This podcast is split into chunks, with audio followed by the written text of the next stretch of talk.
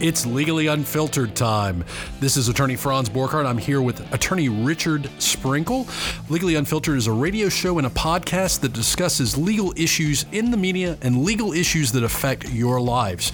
This week on Legally Unfiltered, we tackle presidential power when it comes to war, uh, both in the context of pardon, uh, pardoning. Uh, those accused of war crimes, as well as the president's ability to send soldiers places without a congressional determination of war.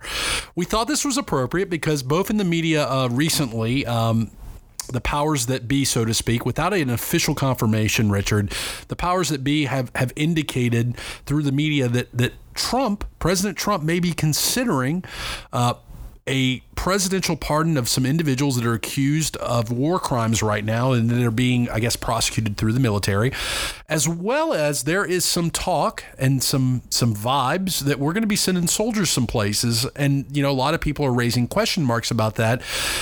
It's some basic constitutional authority, but but we wanted to talk about it. So, Richard, tell us what we're going to be talking about. Well, it's it's not as basic as you may think, Franz. Um, we all know the president's the commander in chief. That's one of the powers he's granted in Article 2 of the Constitution.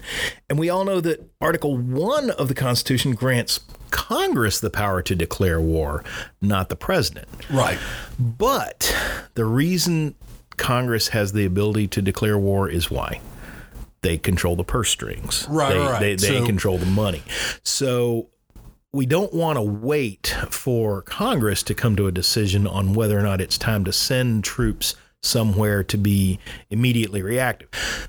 so the president has the ability to send forces out for a period of 60 days without congressional approval and he's also given 90 days or excuse me an extra 30 days to withdraw So- them. So, what forces can he send? Which armed services can he send?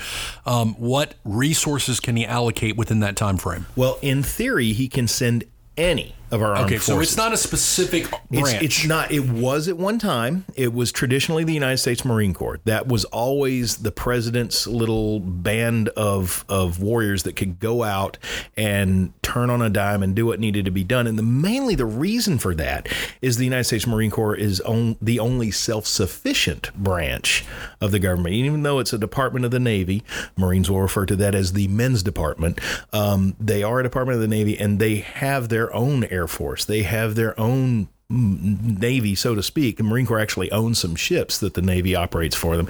They have their own vehicles. They have their own way to resupply. You'll appreciate what I'm about to say as a Marine, Richard. They can get it done. They can get it done. Okay, so they can get to the place. They can, they, whether it's air or sea. Okay, so traditionally, like the song says. Yeah, yeah, yeah. so traditionally it was the Marines, but he has the authority to send any of our branches, and, Right. and by extension, any of our resources. Right. Right. That was all part of the War Powers Doctrine. Um, but yeah, he can send any of our branches, any of our resources. There are reasons, again, to choose the Marines over the other branches. And for one thing, the Marines have just been training to do this kind of stuff forever. I mean, they they are a reactionary force. Um, they're not an occupational force. They're not the force that goes out and wins wars. They're the force that goes out and wins battles okay. and and generally you bring your larger army in afterwards to win the giant war. So let me ask you a hypothetical. Sure. Let's say President Trump decides to send our troops somewhere. Okay. I don't know. Let's say somewhere. Off the Straits of Hormuz? yes. Let's say that already hypothetically. there. Yeah. So let, he sends he sends our troops someplace, and let's say Congress doesn't approve war. Right. What happens then? Well, remember what I said. Right. Ni- 90 days. Right. What? Ha- so at the end of the ninety days, he has to pull them out, Mm, or just move them. you can always pull one re- regiment out and send another one in. That's what I'm getting at. Yep. Right. So it's not limit. It's it's not as cut and dry as it's, it's limited to nine days. not as okay. it's definitely not limited to 90 days. Um, there have been some rather substantial skirmishes over the years that started out as a president just sending give us troops give us out. some through. Give us some examples go back to historically. the 50s, the Korean Okay. conflict. All right. the Vietnam conflict. Right. Both of these were started by presidents who had the authority to send troops in without congressional approval. Um, later, in, later on, um, my my big time was uh, Operations Desert Shield slash Desert Storm. You actually served in those It did. Um, Okay. I, I can. I, I will just a quick history lesson. Um, Iraq invaded Kuwait on August second, nineteen ninety. On that date, I was at Camp Bullis, a satellite base out of Fort Sam Houston, an army base uh, in, in near Houston, uh, in Texas, and um, we got recalled back to Twenty Nine Palms, California, because some little country invaded some other little country. It turned out Iraq invaded Kuwait, um, and within a matter of 17 days because August 19th, we were in country in a shipping warehouse on a wharf in Saudi Arabia waiting for our orders to get sent out into the desert. Well, let me ask you. Let me ask you another question, because because again, folks, if you can't tell, while Richard was a Marine or is a Marine, because once a Marine, always a Marine. Always a Marine. Franz Borchardt, ladies and gentlemen, did not serve in the armed forces. We still love you. I know. So, so I guess from the standpoint of the soldier, the soldier that's sent out under a declaration of war by Congress versus the soldier that's sent out uh, under a presidential order. Is there any difference to that soldier in terms of their orders, in terms of their benefits while they're there, in terms of their salary, in terms of rules of engagement? Is it the same as if it were a declaration of war by Congress? Okay, I would have to. All right, mentally. I'm not trying to put you on the spot, No, no, but no. I mean, mentally, I'm going to tell you that the the individual who finds himself in armed conflict better have the same mindset, regardless. Now, Okay. uh, as far as what benefits and and things like that, there are some benefits that may or may not, and and I don't know. I'd have to look them up. But you get things like hazard duty pay. You get things like combat pay. And I'm not sure if those have to be triggered by congressional approval or not. I do know that when we got shipped over, we weren't getting any of that special stuff until a certain point in the game. And I believe some of that pay got backdated to a certain point. Again, you're asking me about stuff that happened 30 years ago, Well, so I guess it. I guess more what I was getting at is the rules of engagement, the the international ru- wu- rules of oh, warfare. Oh, those. That's that's more what I'm getting at is because because we may not call it a war, we may call it a conflict, we may call it something else. Call it a dust up, a skirmish, a dust off, whatever you want. Right, but but from an international and national standpoint, our mm-hmm. sol- the soldier on the ground or in the plane or in the boat, they're still bound by those rules of engagement, if there are in fact such things as rules of engagement. Oh, there are. Yeah, which there are. Oh, there are. You know, a war is a war to the soldier is my point, right? Right, right. Okay, okay. So let's fast forward or, or let's let's go to 2019. What's going on with President Trump right now? Because we're talking about this for a reason. Well, right now, uh, President Trump is is considering some pardons. Uh, there are some uh, military folks that are facing uh, court martial. Um, they're they're facing uh, uh, war war crimes accusations. Um, there's some Navy SEALs. There's some other folks that that are in in a lot of hot water for things that they allegedly did in combat. Now, particularly the Navy SEAL who is uh, who is is uh, it- that was uh, Special Operations Chief Edward Gallagher was with the Navy SEALs. He is accused of shooting unarmed civilians and also killing a, uh, a an, an enemy captive with a knife. Right. and and. He's a, he allegedly did all this right in front of his team. This was in Iraq. This was okay.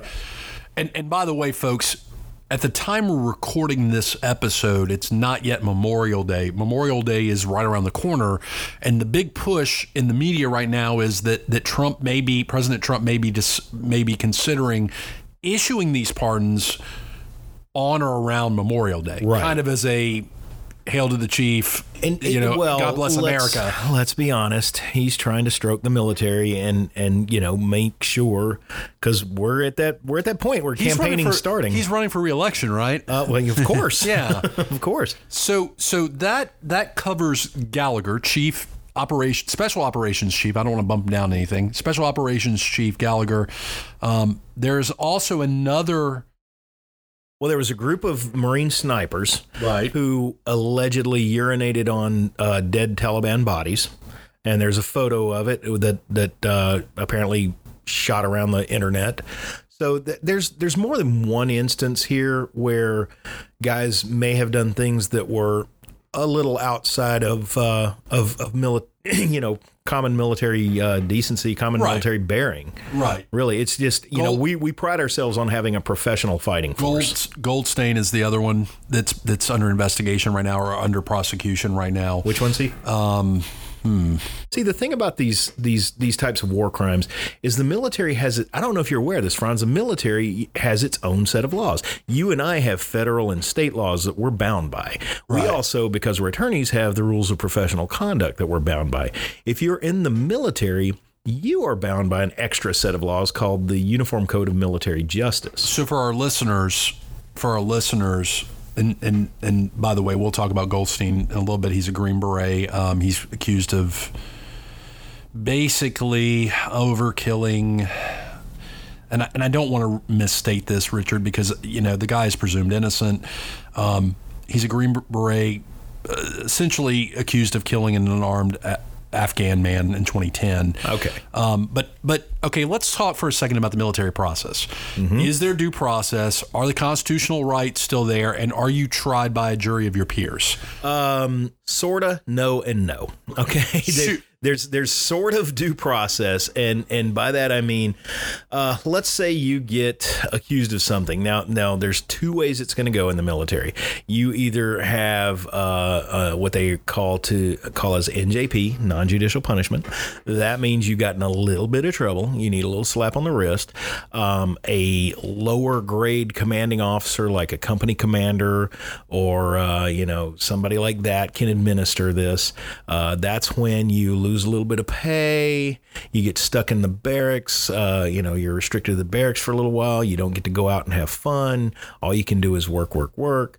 Um, and you may lose a little bit of rank in a in an NJP situation. Well, I want to I want to talk about due process. Right. How does due process differ for the soldier than for the citizen? Well, I was getting to that.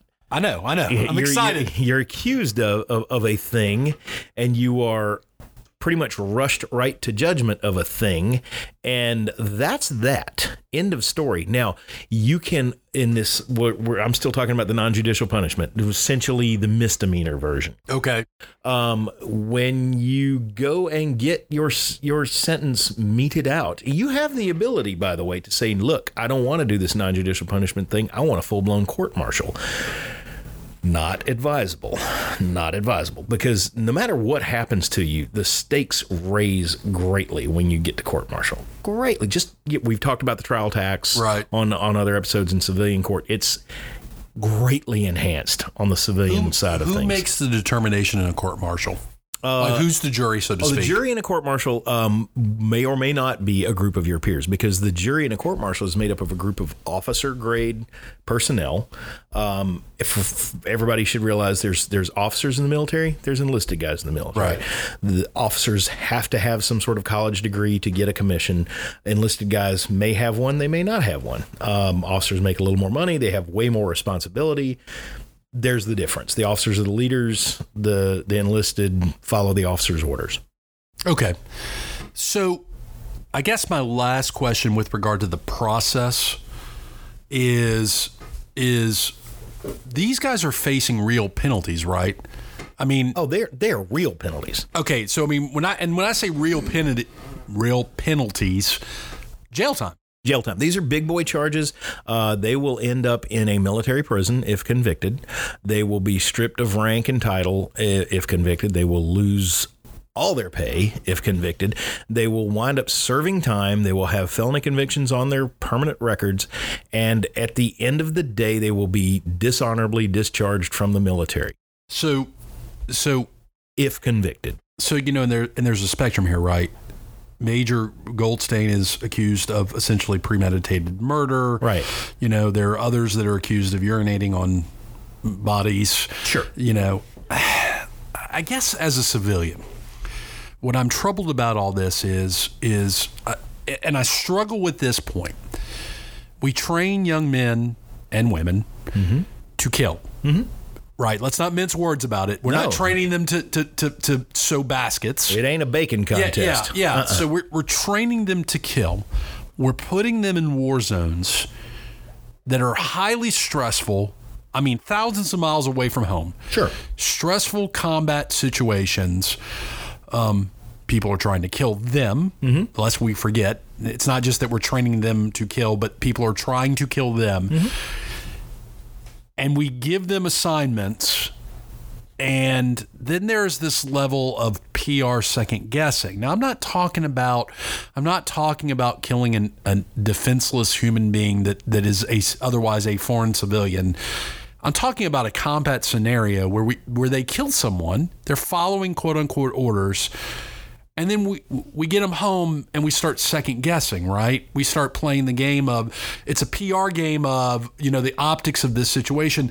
Look, it's my understanding, for example, Goldstein was cleared initially by the military, and then he was applying for a gig mm-hmm. later on, and this is when it resurfaced. Right. So, I mean, in as much as Trump is doing things for politics, mm-hmm. I wonder sometimes if the prosecutions are also politically motivated as well. Well, the military legal system is made up of judge, advocate, general officers.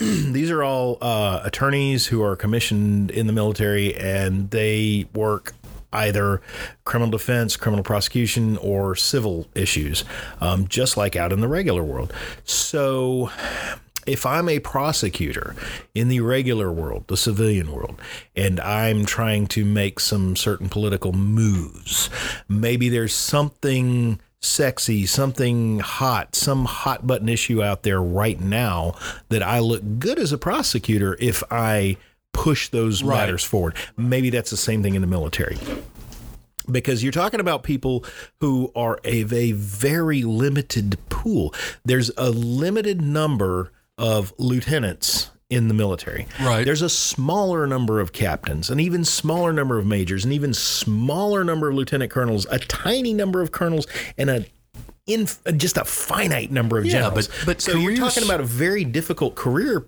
to move up in Yeah. and it could be uh, it could be worth somebody's while to try and what rattle sabers. So the other part of the conversation, Richard, is and, and this was a a article that came out, and it's Crenshaw, right? Um, believes, and, and I'm talking about Representative Dan Crenshaw from Texas. He's a Republican. Crenshaw is saying that the Navy SEAL should face war crimes trial first before Trump considers pardon, right? Makes sense. Right. His position is we need to have a full public trial Yeah. and and and the public needs to be aware of what what these these Well, it won't be a public. When I It'll say be public a full military I mean when I say public I mean full trial. quote unquote transparent Th- well, uh, it's you know not everybody gets to that- come on the let- base. Well, let me let me well that begs the next question. For those listening, how public are these proceedings? How how military transparent? tribunals. Yeah. They're they're absolutely not public at all because So- they take place on a military So installation. John or Susie, news reporter, cannot be in the room while these these these. This is not It like depends. So okay, so let's they have to get permission to be on base. They have to get permission to go to the tribunal. Um, they'll have to have a visitor's pass. So let's take a step the whole nine yards. if we want to try someone for murder in the United States, Sure. it's a it's a public trial by jury, Right. Which generally means that the press has the right to be in the room. Mm-hmm. Now, the press may not have the right to always film, record. No. you know, we sometimes see sketches, uh, you know, pencil sketches or artistic r- renditions of scenes in courts. But we allow the press to be there, right? So, Right. So the press gets to be there. How does that? I mean. Is it not as simple, essentially, from what you're saying? It's not as simple in the military. Well, for starters, in the military, you asked earlier if you still maintain all your constitutional rights, and I said sorta because yes, sorta doing is sorta don't. There's a lot of stuff you give up by being being in the military, and one of those is the right to a public trial. I mean, people don't just get to stroll on base and go check out trials whenever they want. It doesn't happen. Well, I guess the other side of this is let's say let's for sake of argument, let's say you're you're one of these guys and you're innocent. Mm-hmm. You're Gallagher or you're you're Goldstein and you you believe you did no wrong. Sure. The pardon gets you off the quote unquote hook. But it You know, makes but- it look like you did something. Right. So so I mean there's there's a odd you know if I if I believe I didn't do anything wrong, I want my day in court. I want my day in court. I want to be exonerated and then now if I lose, I absolutely want then I'll take the pardon. I'll take the pardon then. And, and, and look, we're laughing, folks, but but not to be tongue in cheek, but if you really are innocent, Right. Wait, look, every day, Richard and I represent folks that if we can get a, a dismissal without having to go to trial, we'll take that all day long. Oh, you betcha. And they walk out of the back, the, the back of the courtroom and not out of a cell. But in the same breath, if you're really innocent and you're accused of, of war crimes, right? And by the way, when I say war crimes, who besides the military, is there any kind of international jurisdiction over you? Funny you should ask. On top of the Uniform Code of Military Justice, uh, you also have the Geneva Convention, which has been around for quite a while. We all know that one. Yeah. That's the one that says the good guys have to act like good guys. And the bad guys are supposed to act like good guys too, but guess who never follows the Geneva Convention? It's the bad guys. Right. Um, and then you also have what everybody in the military loves to refer to as ROE, rules of engagement. And by the way, that is a moving target. That gets set based on the theater of operations you're in because sometimes things are not permissible, sometimes things are okay. Now, obviously, killing civilians. Killing unarmed people, killing an unarmed uh, captive enemy combatant, these are going to be bad no matter where you are. But ROE does have a tendency to change based upon where you are because let's face it, some places you go, everybody's the bad guy.